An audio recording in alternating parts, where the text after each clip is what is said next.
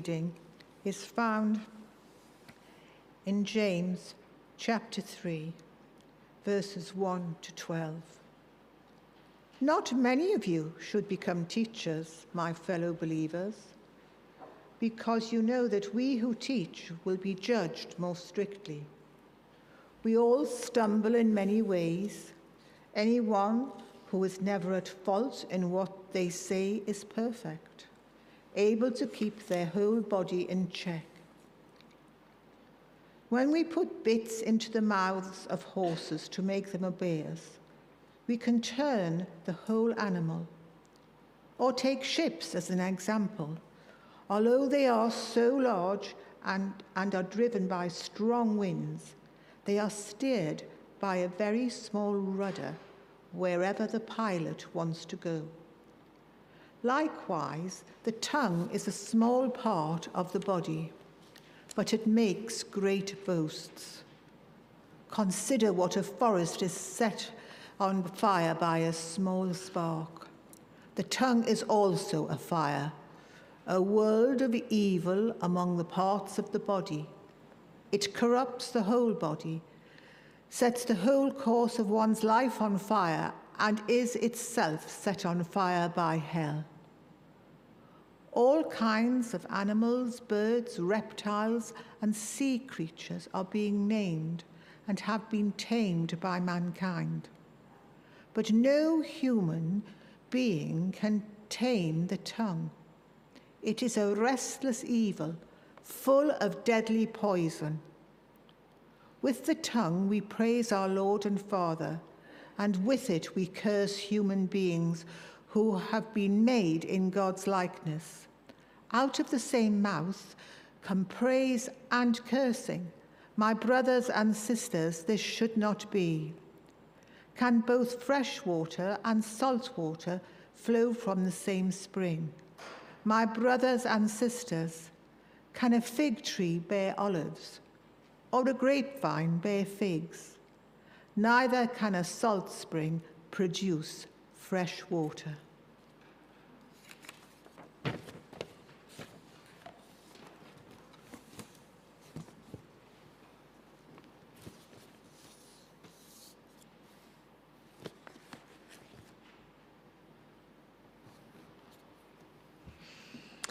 Thank you very much, uh, Neil and Val, for those readings.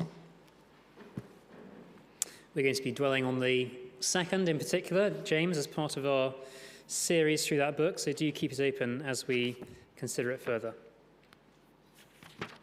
I take the maxim of Socrates that the unexamined life is hardly worth living, quite seriously.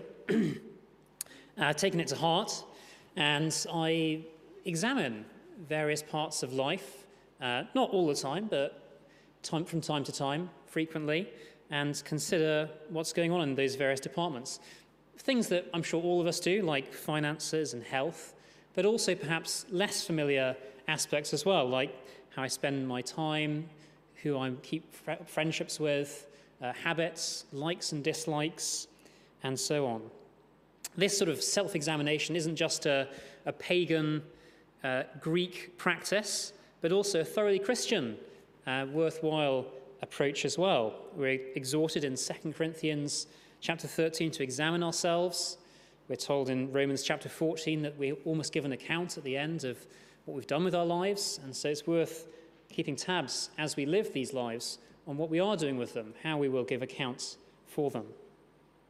Now, one of the lists I keep, uh, as well as finances and time and friendships and so on, is embarrassments. Uh, consider, well, how do my embarrassments teach me about how I'm living life?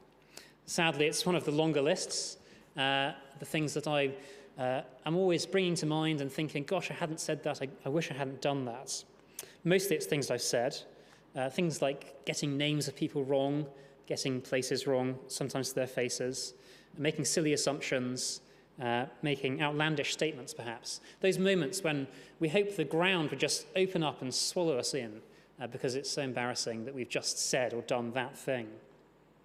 I'm sure you've had that experience as well. It's, not just me uh, who has uh, such a, a series of experiences. The good news at the start of uh, our talk today is that Jesus doesn't just deal with our sins, he deals with our shame as well on the cross. Isaiah 61 promises that your shame will be replaced by a double portion, a double portion of good. The culprit uh, behind all of such embarrassments, uh, spoken embarrassments, uh, and many other sins as well, is of course the tongue the tongue, which we have focused on a huge amount in the reading. I think it came up four times, um, six times if you include uh, other references to it, not explicitly phrased in that way, uh, in today's reading. Big focus for James throughout his book. Uh, and we're not just talking about spoken words when we re- read about the tongue in James, it's also written words as well. Uh, I'm sure he used the tongue as a, a shorthand for words because the written word was much less common then, much less availability of paper and parchment and keyboards and typewriters and so on. Uh, but now, of course, a huge amount of our communication is through the medium of type. And so when we read tongue, we're reading about um, both spoken oral communication, but also written communication. And goodness, how much uh, communication there is online now as well. So we need to think about that when we read what James says about the tongue and its effects. We've already heard a little bit about the tongue in James. So, chapter 1, it came up uh, three weeks ago. We had that read and preached, uh, and we were told to uh, keep a rein on the tongue, to restrain the tongue. That was one of the two immediate applications of the big principle for the book, which is to do the word, not just to look into the mirror intently and then go away and forget what we've seen, not just to sit listening to the word, but instead to act on it, to, to act on what we've seen in the mirror of the word, to act uh, on what we hear in church. And one of the two applications directly of that was to rein in the tongue, to restrain the great horse, the great beast of the tongue that can do so much damage, uh, alongside caring for widows and orphans. Well, we're coming back to that topic now, a chapter or so later in James, in chapter 3, and he's going to go in depth a little bit more on why it's so important to restrain the tongue, because of uh, the great damage it can do. Uh, James tells us that the tongue is dominant, that it is destructive, deadly, and it's defiled as well, it's compromised. Let's look at a few of these in turn. Firstly, the tongue is dominant, it's very strong. Look again at verses 2 to 5. Anyone who is never at fault in what they say is perfect, able to keep their whole body in check. When we put bits into the mouths of horses to make them obey us, we can turn the whole animal. Or take ships as an example. Although they are so large and are driven by strong winds, they are steered by a very small rudder wherever the pilot wants to go. Likewise, the tongue is a small part of the body, but it makes great boasts. The tongue is very small, very small, but with big effects. The first impression we have of people often is how they appear, what they're wearing, uh, what makeup they're wearing, perhaps, what's, how they've done their hair, uh, how they comport themselves. But soon after that, we add to our impression, and perhaps our impression is largely replaced by the communication we have with the people, how they speak with and interact with ourselves and others around them. Uh, do they have the gift of the gab, or are they a bit short on uh, conversation? Are they charming, or are they blunt? Are they intensely interested in who we are and what we do, or a bit disinterested and a bit aloof and detached? Politicians, of course, care a huge amount about looks, but perhaps more so even about what they say and how much time is spent on crafting uh, speeches and sound bites, how much uh, money invested in speechwriters and people who will look after the social media image of politicians and what they say. Of course, a good catchphrase sticks, whether it's in uh, industry or in politics. Here's a few phrases, uh, see if you work out who they're from education, education, education. Tough on crime, tough on the causes of crime. I can only go one way, I've not got a reverse gear. Guess what era I grew up in? Of course, uh, quotations from Tony Blair. I'm sure he'd come up with others from other well known politicians. The tongue has great effects. Just a few small words can set on course the course of lives and the course of nations. It's very small, but it has great boasts, James says as well. It directs the whole body. how do we end up in situations where we find ourselves? So it's often because we've spoken, we've said something uh, that's got us into that situation. So, how do we end up in a job or a, a university course? Well, it's because we've spoken, because we've been to an interview, we've given the explanation, the uh, convincing argument for why we'd be suited for that particular position, and somebody's agreed, and somebody said, Yes, okay, come along. And there we go, the whole body has ended up, the entire course of life has ended up in that particular situation, thanks to the tongue. How do we end up living somewhere? Well, we've made great boasts about the great mortgage that we can gather together to invest in a particular property or the money we can get together for a rent of somewhere. And the tongue, speaking to the estate agent, has landed us living in a particular situation. How have we ended up in a relationship with somebody? Well, it's because we've spoken with them, they've spoken with us, and the tongue has led us uh, into a life with them.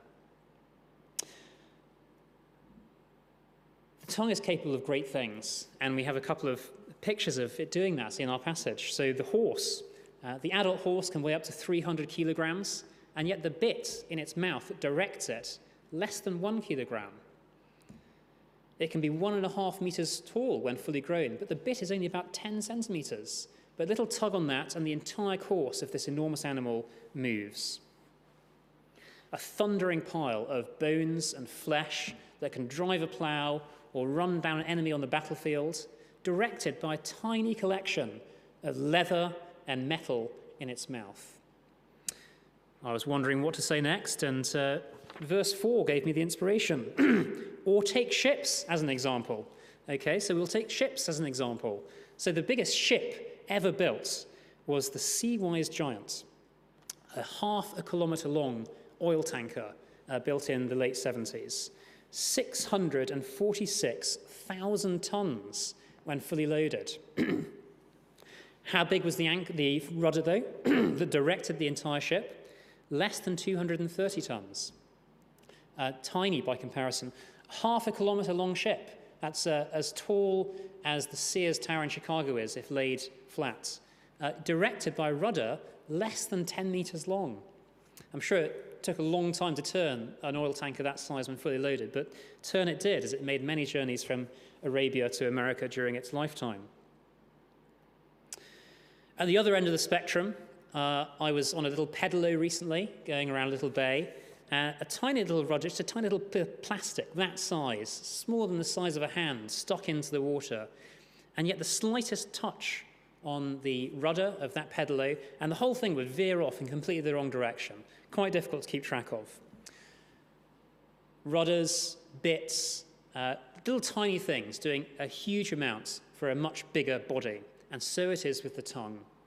So it is with these little things in our mouths. They are so dominant that this insig- apparently insignificant organ can turn the entire body, can set us up in particular situations, can lead us into sticky situations as well. So it's important to steer it and direct it responsibly. We need to beware of rudders underwater, unseen, uh, but having great effect. So we need to beware of what the tongue can do, hidden away inside the mouth, unseen, but capable of great things. They can, of course, have a good effect, uh, wonderful good effects from right, truthful, positive words but also, as we know, great negative effect as well. So, therefore, let's not think of words as unimportant. There is a strain of thought that does think of words as not really mattering. We all know the throwaway phrase about words never hurting. That's certainly not true, is it? Uh, we've heard the phrase about names, oh, it's just a name, doesn't really matter. But as Christians, we know in the Bible that names have great importance. And actually, names go to the heart of who and what somebody is, not least for the Lord Himself, who the revelation of His name is a great turning point in Bible history. Uh, likewise, we might sometimes talk of verbiage if there's just a mass of words somewhere which we want to do down. But those words, uh, even if there's a lot of them that might not seem to matter, can have great effect for some people and for some situations. Words matter, they have a great effect, great power. Now, sometimes great cultural movements have their genesis in tiny little, apparently at the time, insignificant phrases. But even if we're not going to start off a revolution with our words today, nonetheless, our words will have ripple effects and repercussions, whatever personal situations and interactions we have. So it's important to consider that in respect of James's second point about tongues. They're not just dominant, they're also deadly. Tongues are deadly. Let's look at verses 5 to 8 again. Consider what a great forest is set on fire by a small spark. The tongue is also a fire, a world of evil among the parts of the body. It corrupts the whole body, sets the whole course of one's life on fire, and is itself set on fire by hell. All kinds of animals, birds, reptiles, and sea creatures are being tamed and have been tamed by mankind, but no human being can tame the tongue. It is a restless evil full of deadly poison. So we've got the same idea here as with the ship directed by the rudder and the horse directed by the bit. We now have an entire forest, entire forest fire set on fire by a spark, a small thing having massive effects. But we've also got the added implication in that illustration of something dangerous, something destructive, something that destroys inevitably. The horse had potential to destroy. The ship, I suppose, if it went off course, had great potential to destroy. But the forest fire, certainly destructive of lives and property. It contains a world of evil. At the 9:30 service, we had a, an illustration of a match which I lit, uh, much to the horror perhaps of some church wardens present. Uh, don't worry, it went out quite quickly. Uh, and we were thinking about uh, going through walks on uh, forests over half term and considering how terrible it would be if that entire forest was caught on fire. Uh, and the fact that just one little match thrown carelessly away in a dry forest might set the whole thing ablaze. So it is with the tongue. A small thing, but with great possibilities for deceit and flattery, vainglory and boasting, for hypocrisy and cruelty. It's like poison, James says, used wrongly, like poison, a powerful poison. Now, this all might come across as very negative. Uh, James has a, obviously quite a, a, dark take on the tongue. Uh, many of us may live and work in environments where actually uh, we're much more accustomed to coming across uh, at least neutral words, uh, words that are professional in tone and don't do people down on a regular basis. Often, however, as we know, that can just be a shell, a false shell.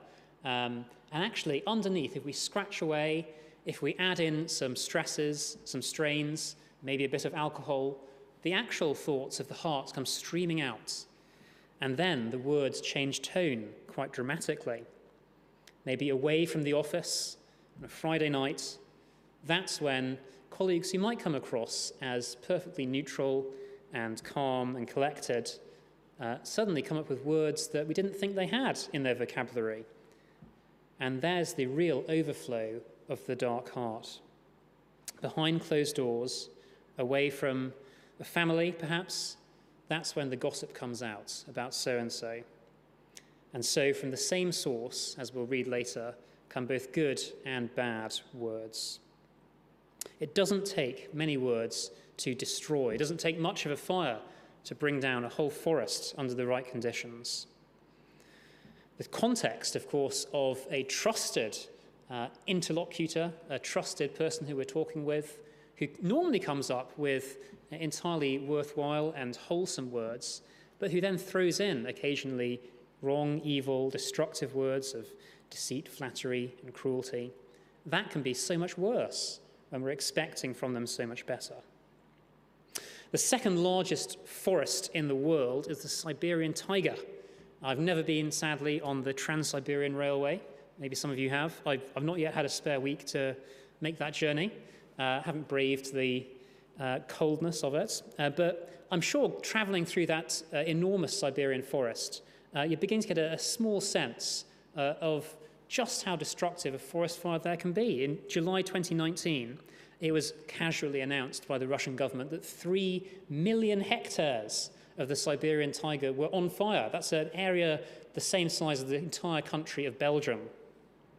This wasn't too much of a problem because actually it does occasionally need to have a fire in it, But nonetheless, there was still huge destruction of property uh, in a, a fire of that size. Most such fires are actually started by man made causes, by uh, the neglect of things like power lines and uh, faulty tyres, and of course, matches and cigarette butts and so on, carelessly thrown away. Uh, imagine if it was our a carelessly thrown match that hadn't quite gone out, still smouldering, threw into the undergrowth on that Siberian train journey that started the next forest fire on that scale. And yet, even if we're not going to be taking that Trans Siberian Railway and throwing a match out the window, we would all still have the potential right now for such great destruction because we all possess the means of communication by tongue and by type. So destructive can the tongue be, not just on the scale of hateful politics and uh, irreligious demonizations and racial slurs, but also smaller personal interactions as well unfair criticisms, overheard insults, unwarranted gossip. These things can change the course of lives, both of individuals and then with the ripple effect on dozens, hundreds, thousands of others as lives are changed because of a few bad, evil, sinful words out of place. Romans 3 of course, picks up on this, citing Psalm 5, saying, The throat is an open grave, and the venom of asps is under our lips. And James reflects that himself in verse 8 when he says, No human being can tame the tongue. And likewise in verse 2, that we all stumble in many ways. All that is, of course, except for the Lord Jesus he uniquely did not stumble or fall in anything that he said. We read of him in Psalm 19 that the law of the Lord is perfect, refreshing the soul. The statutes of the Lord are trustworthy, making wise the simple. The precepts of the Lord are right, giving joy to the hearts. The commands of the Lord are radiant, giving light to the eyes. The decrees of the Lord are firm, and all of them are righteous. They are more precious than gold, than much pure gold. We do not have such tongues that are pure and radiant, that are entirely trustworthy, but He does. So we acknowledge our sin as we have done already in our confession earlier in the service. We acknowledge that the tongue is capable uh, both of great good, but also sadly of great evil as well. And we don't cover that up, we don't deny it. Uh, we look in that mirror that James talked about, and we see the truth uh, that actually we are capable of setting up those great forest fires. We say sorry, we come to the Lord uh, for that forgiveness, and we seek in Him the chance to amend our lives. The good news is that He will help us in that. And we are to see that later in the passage. He forgives all those who come in penitent faith, and also he helps us to strive against the evil tongue. And we need to bear that in mind as we look at the third point that James makes about the tongue not just dominant and deadly, but also finally defiled in verses 9 to 12. With the tongue we praise our Lord and Father, and with it we curse human beings who have been made in God's likeness. Out of the same mouth come praise and cursing. My brothers and sisters, this should not be. Can both fresh water and salt water flow from the same spring? My brothers and sisters, can a fig tree bear olives or a grapevine bear figs? Neither can a salt spring produce fresh water. Praise and cursing as well. And we've already considered the case of presenting two faces um, at work, in families, and so on, uh, saying one thing in one context, saying another thing from the same mouth with the same tongue in another context. Perfectly possible for all of us to imagine situations and remember situations, uh, chalk them up on the embarrassment list ourselves of where that's happened to all of us, I'm sure. I'm perfectly aware of that myself. I'm aware of the struggle in my own life uh, to remember that audience, that heavenly audience that's always there, that doesn't change depending on the circumstances, that audience of one who always has the same standards and who has access to all the information and all the context and knows always what we say and why we say it. Our nature seeks to justify hypocrisy and to run away from that truth. But it is wrong as a mixed spring, as James says, as wrong as the notion of coming to a spring that's meant to produce fresh water, to find salty water there, that our mouths produce both good and evil words. Most of us, all of us, I'm sure, in fact, these days, will have uh, taps in our houses for fresh running water, for washing and for drinking. Uh, important to have fresh water for all of those things. Uh, much more difficult back in the day when James was writing to access fresh water in some places in the world. Uh, I'm sure we can imagine uh, a poor old widow in James's time coming to the local spring, perhaps her only source of fresh water, to get all of her daily water for both washing and drinking, with her pots uh, weighing her down. How disappointing for her it would be to find that today, after many years of getting fresh water from, the, from that spring, to find instead salty water coming out that she couldn't drink, that she couldn't do anything with, perhaps dirty water that wouldn't be any use for washing her family's clothes. How crushing to realize she might have to travel many, many miles further to a different source of fresh water. Uh, equally, more so crushing, disappointing, terrible is it to the Lord when our mouths come up with not just words to praise Him, but words to curse people made in His image. A good moment to observe as a, a slight uh, diversion that uh, James does emphasize that all people, uh, everybody, is made in God's image and therefore worthy of uh, positive words, of good words, of truthful words, rather than being cursed and maligned and certainly a good reference point for us uh, when we think about a Christian perspective on issues like racism and sexism and so on. This should not be, as James says in verse 10, it should not be that the tongue comes up with uh, both sorts of speech. Well, how are we to avoid this being? Well, we've had the clue already in James, as I mentioned earlier. We've had the exhortation in chapter 1, the instruction, the encouragement to bridle the tongue, to rein it in. So, yes, there is the quite sad truth that, as we've seen in verse 8 and verse 2, that none of us can hope to speak perfectly. None of us can hope to attain uh, what the Lord has attained in this life of speaking perfectly. But we can strive nonetheless, with His Spirit in us, to rein in the tongue, to rein in that great horse, uh, that great ship with the little rudder that we have to rein it in and to use it for good purposes. We've acknowledged our helplessness, but He is here with us by His Spirit to help us. And so let's work, let's strive with the Spirit against sin, against the flesh, and use our tongues rightly. When we feel those salty comments rising up, feel that temptation to indulge in gossip about someone, something, Let's instead remember the need for fresh water to come out of the mouth, for true, worthy, fulsome, wholesome words to be used. How much better that will be, even if in the moment it might feel better uh, to go the other way. And all of this about the tongue, uh, quite negative stuff, as, as we've commented, directs us back to that verse 1 that not many of you should become teachers, my fellow believers, because you know that we who teach will be judged more strictly. All Christians are saved through Christ, although some, as we know in 1 Corinthians, as through fire, uh, despite um, quite negative uh, ministries they might have exercised.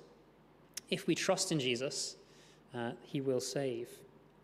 And Jesus has particular condemnations for teachers in the gospel, those who uh, do not permit others to enter, blind guides who neglect weighty matters of the law, who wash pots and pans but have filthy insides, who aren't true believers and yet occupy positions of authority. We may sadly say this about some in today's church. It's certainly a terrible and weighty thing uh, to enter into any sort of teaching ministry within God's people, and certainly uh, something I'm conscious of myself. My aim, however, is to preach simply the word, to present what the word says, and always to strive to do that, not to go beneath or beyond it in any way.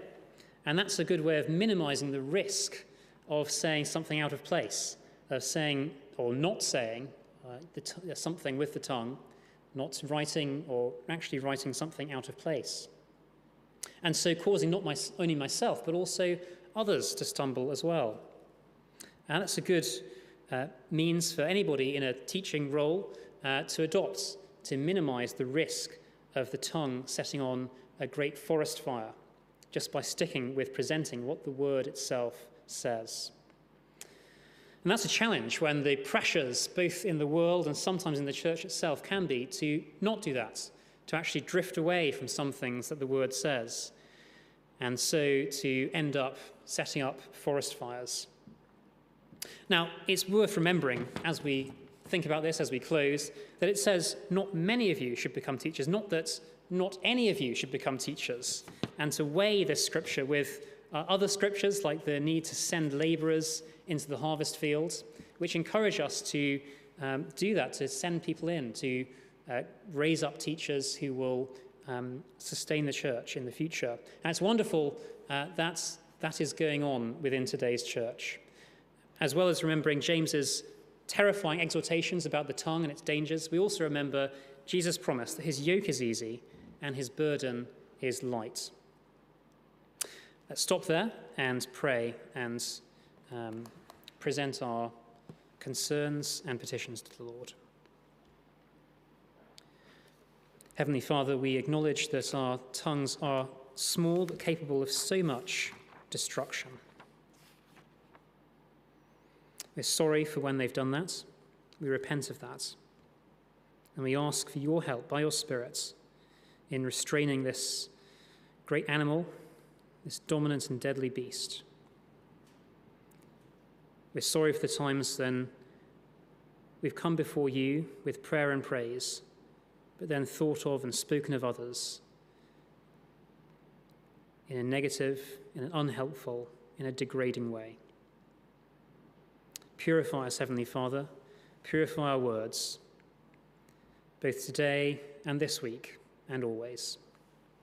Amen.